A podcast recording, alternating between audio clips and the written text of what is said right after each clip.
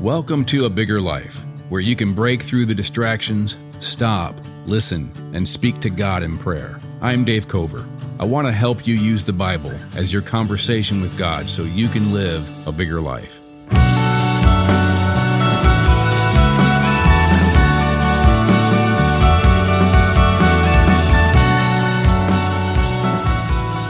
One of the points I want to make in this podcast over and over, and that's been true in my life, that has significantly changed my life over the years, is seeing prayer as ultimately about worship. That's what Jesus is getting at in the Lord's Prayer. If you notice, we don't even get to pray for our own needs until we say, Give us this day our daily bread. And that's well down into the prayer. The prayer starts by focusing on who God is, our Father who is in heaven. His name is holy, and that his name would be seen as holy in our lives, that we would bear his name in holiness, and that his kingdom would come, and that his will would be done on earth as it is in heaven. Heaven is coming back to earth, and we are to pray in that story, to anticipate that story, to see ourselves in that story.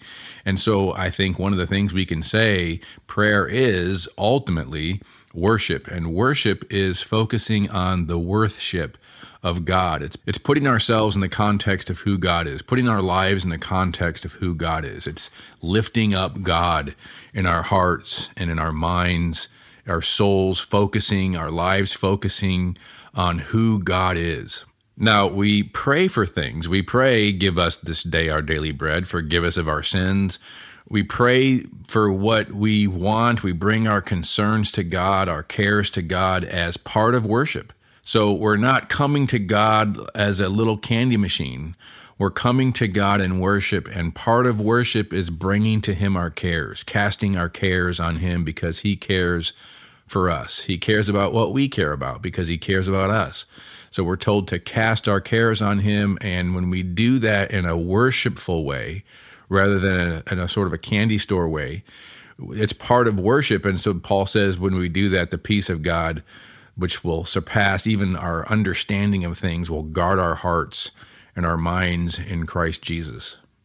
I'm specifically quoting from Philippians 4 6 and 7. And so this is one of those things where we have to see worship as the primary thing we're doing when we pray. And when I do that, when I get the horse before the cart, it helps my prayer life because then now I'm not trying to focus on, you know, what do I say? What now I'm just focusing on worshiping. And I find phrases in the Bible that cause me to see God in a worshipful way, but I won't really worship until I learn how to meditate. Meditate has become a word in our culture that kind of means to try to think about nothing, but that's not that's the opposite of biblical meditation. Biblical meditation is when we're filling our minds and we're focusing our minds, intently letting our minds dwell on a truth about God. We'll talk more about worship in future podcasts, but what I want to do is go back now to the last episode when we were talking about these amazing statements that Jesus said about himself, going out of his way to speak awkwardly, grammatically, to emphasize that he is the I am. Now, that phrase, when God names himself in Exodus chapter 3, it's awkward grammar. He's saying, Tell them I am sent you. And this is my name for generations. He is that that Hebrew word Yahweh, the word he is, the verb he is became God's name. God gave it to himself. He said it's his name. And so the very essence of who God is is awkward grammar. I am sent you. We wouldn't ever speak that way, but that's God's name. And that's how Jesus speaks in the Gospel of John. What I would like to do is meditate on Jesus's I am statements. And so the last episode is something you're going to need to listen to first the episode right before this, we looked at Jesus's I am statements. You don't have to listen to it first, but we looked at Jesus's I am statements in the Gospel of John. Now, the absolute I am statements. And so John is is he loves the number 7. I explained that last time. So he has 7 times when Jesus says he is I, I am, and then he has a predicate nominative. I am the true vine. I am the good shepherd. I am the way, the truth, and the life. And we looked at when he said, I am the bread of life. There's seven times where Jesus says he is something, but the grammar in the Greek goes out of its way to emphasize I am. It's he he it's it's almost like he says it in a in a way with words that were unnecessary in the Greek. I am the bread of life.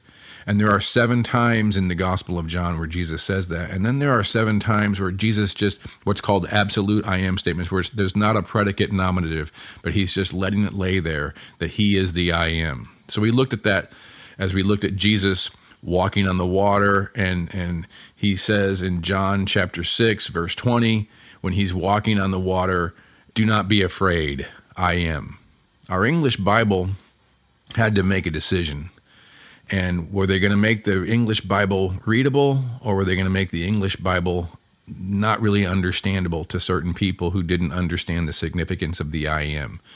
So they decided to translate when Jesus says I am, they just translate it I am he, which kind of tries to find a middle ground. I wish they would have translated it exactly as Jesus said it I am, because it helps us see what Jesus is intending to do. And what I'd like to do is just make this podcast sort of a part two of the last episode. But I'd like us to just learn how to meditate on the significance of what Jesus is saying in each of these absolute I am statements in the Gospel of John. And what I want to do is say the verse and then just let's pause and think about what the significance of that is for, for you and for me. So, verse 16 in John 6 when evening came, his disciples went down to the lake, where they got into a boat and set off across the lake for Capernaum. By now, listen to this language, by now it was dark, and Jesus had not yet joined them. A strong wind was blowing, and the waters grew rough. That's an important statement. When they had rowed about three or four miles, they saw Jesus approaching the boat, walking on the water, and they were frightened. But he said to them, I am don't be afraid. Now they translate it, it is I. But what he says in the Greek, and it's emphatic and it's awkward, I am, don't be afraid. Remember in the Bible, the sea, water represents the unknown, it represents evil. And we've looked at this in past episodes, which is why in the last chapters of the Bible it says there won't be any sea. It's not saying there's not going to be seas on the on the restored earth. It's saying there won't be any evil. There won't be any anxiety worry, evil. Notice the language here in John 6 is definitely picking up on that picture. A strong wind was blowing, it's dark, they're in the middle of the night, and the waters grew rough. And so this is a this is a, a water that is rough with strong wind, it's dark, and Jesus comes and he's standing on the water. He's standing atop the chaos. He's standing atop the unknown, atop evil and he says, I am. Don't be afraid. So, what I want you to do is just picture Jesus standing on top the chaos, standing on top the chaos in your life. This is what meditation is. We picture Jesus standing atop what we don't know about our future because we have questions about when we worry, when we're anxious, we're asking, Am I going to survive this? Am I going to be successful in this? Am I going to have enough money? Am I going to get this job? Or am I going to have to suffer? Am I going to get sick? Am I going to be able to pay my bills? Am I going to lose this job? Am I going to lose this relationship? And we have all these questions that are am I questions, but we have to focus rather on Jesus being the I am instead of am I. When we focus on Jesus being the I am who stands on the waters, stands over the unknown in our life, stands over the evil in our life. Because we have questions Am I ever going to get victory over this sin? Jesus stands over that evil and says, I am. Don't be afraid. Jesus stands over your worries. He stands over your anxieties. He stands over all the unknowns in your life, in your future. He stands over all the darkness and he says, I am. Don't be afraid. The other passages that have this story in Matthew and Mark, they add Jesus saying, Take courage, I am, don't be afraid. Think of Jesus standing over the waters in your life, and he's saying to you what he said to his disciples Take courage, I am, don't be afraid. And you meditate on that picture. You think of that picture and you use your imagination to think of something that's real. So when you imagine a dessert you're looking forward to having, and so it builds your desire for that dessert, you're not imagining something that's not real. You're imagining something that's real, but you don't see it yet. That's what we're doing when we use our imagination. Thinking of Jesus when this happened, and we're using our imagination to see him speaking to us these words Take courage. I am. Don't be afraid. Don't be worried. Don't be anxious. Don't doubt me. And you just take time to picture that. Then in John 8, verse 24, Jesus is talking to people.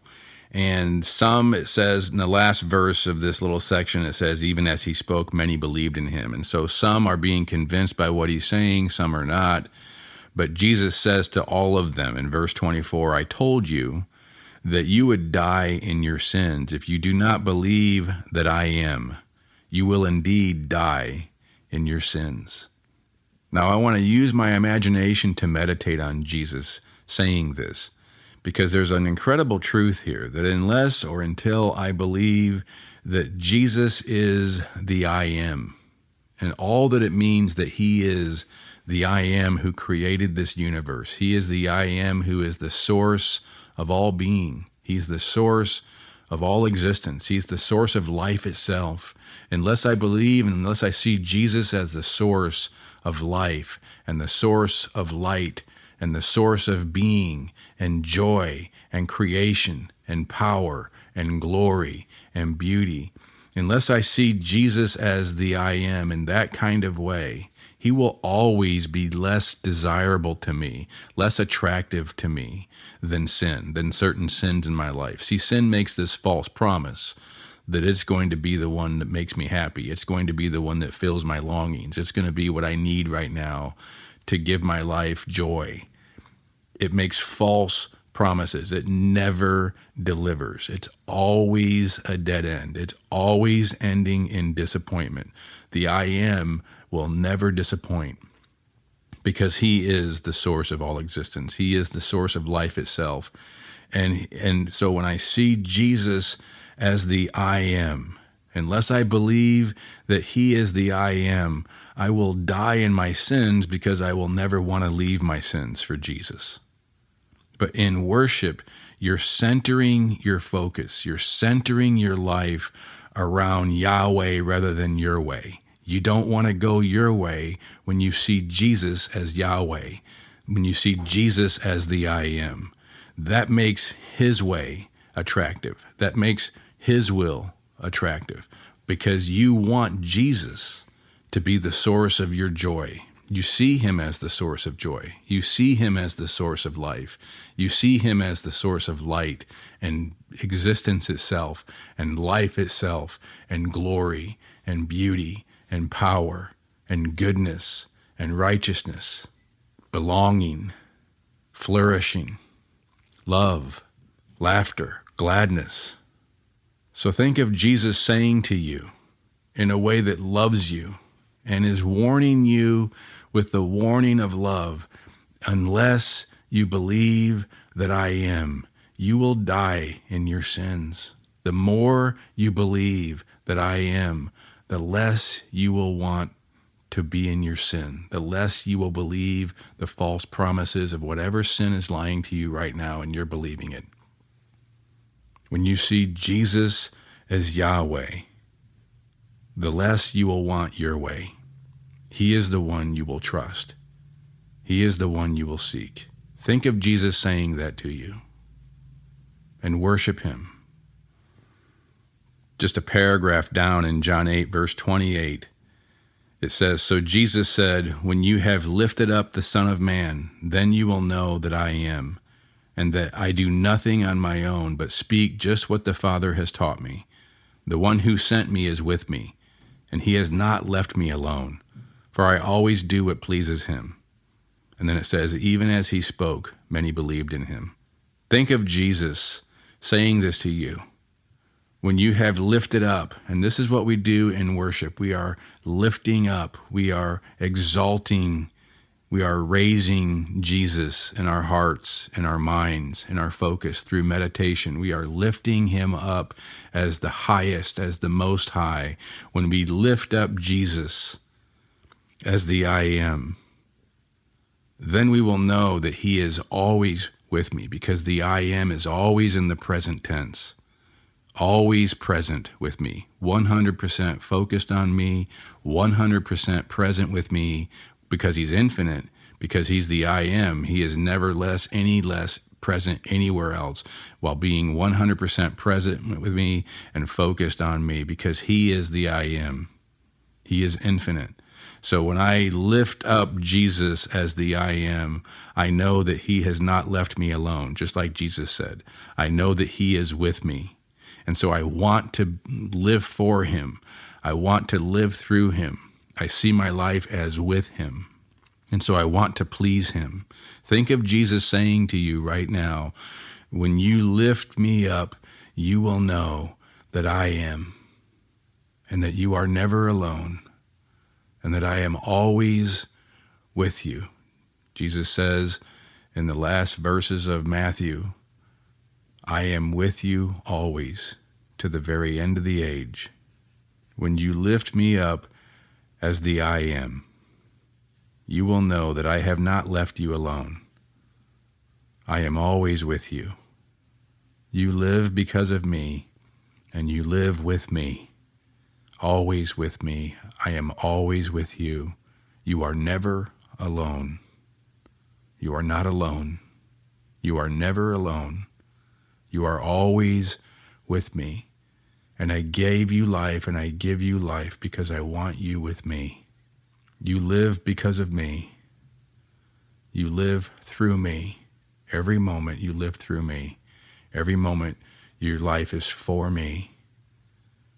And when I see Jesus that way, the more I meditate on him that way, the more I really do want to please him and believe him. And so the next verse just says, The Jews who had believed him to them he said, If you hold to my teaching, you are really my disciples. Then you will know the truth, and the truth will set you free. That truth of lifting up Jesus as the I am will set you free because you will know you're not alone. He is always with you, and your life is for Him, your life is through Him, and you are always with Him because He is always with you. You are never alone. He is the I am, always present in your present tense, always 100% fully present in your present tense. And that truth will set you free. And then Jesus, in this same discussion, some did not believe him. And when Jesus said to them that you will know the truth and the truth will set you free, they got into an argument with Jesus about never being slaves, always being free because their, their, their father is Abraham. And then Jesus says in verse 56 Your father Abraham rejoiced at the thought of seeing my day. He saw it and was glad. Now, this is Jesus talking about somebody who lived 2,000 years before. Your father Abraham rejoiced at the thought of seeing my day. He saw it and was glad. And they said to him, You are not yet 50 years old, they said to him, and you have seen Abraham. And Jesus says this in verse 58 Truly, truly, I say to you, before Abraham was born, I am. Now, here the translators leave it the awkward way that it is. Before Abraham was born, I am. This is, Jesus says, the same I am. He is the same I am who promised Abraham that he would be his very great reward in Genesis 15:1. Hebrews 11:6 tells us that whoever comes to God Whoever would draw near to God must believe that He is. That's all it says in the Greek. Must believe that He is. That's the name Yahweh. That's the name I am. Must believe that He is and that He is the rewarder of those who seek Him. He's the one who rewards those who seek him. Jesus is saying, Before Abraham was, I am. 2,000 years ago when Abraham lived, before that, I am. I am the I am who is Abraham's great reward. I am the I am who is your great reward. Just believe that I am. Believe that I am, and you will be rewarded with the reward of the I am, the one who spoke the world into existence, the one who is very existence himself, the author of life, the one who is always present with you, and you are never alone. Believe that I am, and I will be your very great reward. Meditate on Jesus saying that. So then the last story is Jesus in John 18 when the soldiers come to arrest him and Jesus asks, Who is it that you seek? Now, this is a meditation, right? Because Jesus is saying, Who is it you want? What is it that you want? You can translate that just as easily as, What is it that you want? And we meditate on Jesus asking me this question, asking you this question What is it? Who is it that you really want? Jesus of Nazareth, they replied. I am, Jesus said. When Jesus said, I am, they drew back and fell to the ground. Again he asked them, Who is it you want? He let them up and he let them arrest him. Now, this story, meditate on this. Jesus asking you the question, Who is it? What is it that you really want? They said Jesus of Nazareth, but their idea was different. Their idea was selfish, it was self serving. When Jesus just simply said the words, I am, it says that they drew back and fell to the ground. Think of that. Jesus just simply saying, for a moment, for a moment, God let happen what would happen when He just simply says His name to you I am. And they drew back and they fell on their butt. But Jesus let them back up to arrest him. Now, meditate on this. Jesus, with the power of those words, his spoken word to create, the one who hovered over the darkness and said, Let there be light, and there was light, the one who creates by his very word, the power of his very word that gives life and brings light and new creation, his word speaking into your heart, his word asking you, What is it that you really want? What do you really seek? I am. And you can draw back and fall away at those words, or you can fall forward and bow to Him as the I am and worship Him as the I am. Jesus, the I am, just saying His name fell his enemies, and he will deliver you from all of your enemies. That's the whole promise of the gospel. He is the true, perfect human king, and his willing death, his willing suffering for you, letting them back up to arrest him, his death to break through death for you and break through the other side for you by a resurrection to be your resurrection. The I am is the forever God because Jesus is the I am. The forever God is your God forever because Jesus is the I am. He speaks life, He speaks life, He speaks creation, and the forever God is your God forever. You will live with him forever. He will wipe every tear from your eye, and he will speak a new creation and give you a resurrection as he speaks a new creation, resurrection to this entire world, this entire creation. And this is the story your life is in. Meditate. Think of Jesus saying, I am, the power of those words, simply saying his name, I am. This is what worship is. Worship is simply meditating on the Word of God that brings life into our souls and our brings light into our lives, and we focus on Him. We center our lives around Him, and it puts everything else in perspective. Seeing Jesus as the one standing on the water, saying, Take courage, I am, don't be afraid. Seeing Jesus say to us, When you lift up the Son of Man, then you will know then you will believe that I am. Seeing Jesus say to us, Unless you believe that I am, you will die in your sins because you will never want me more than sin. But I am the I am, and your sin is a false promise and a dead end. Seeing Jesus say that Before Abraham was even born, I am. And I am the one who spoke to Abraham. I am your very great reward. That whoever comes to God must believe that he is, and that he is the reward of those who seek him. Jesus speaking the very word I am caused those who arrested him to fall back on their butt. The power of his spoken word in your life, the power of the I am in your life, bringing more and more of the reality of who Jesus is as the I am into your life will give life to your day, light to your day, joy to your soul, gladness to your heart, enlighten your eyes, and give light to your day today as a path. You'll know You'll know that He is the promise. He is the one who is always with you. You are never alone. And you will look at the false promises of sin and just shake your head and walk away from it.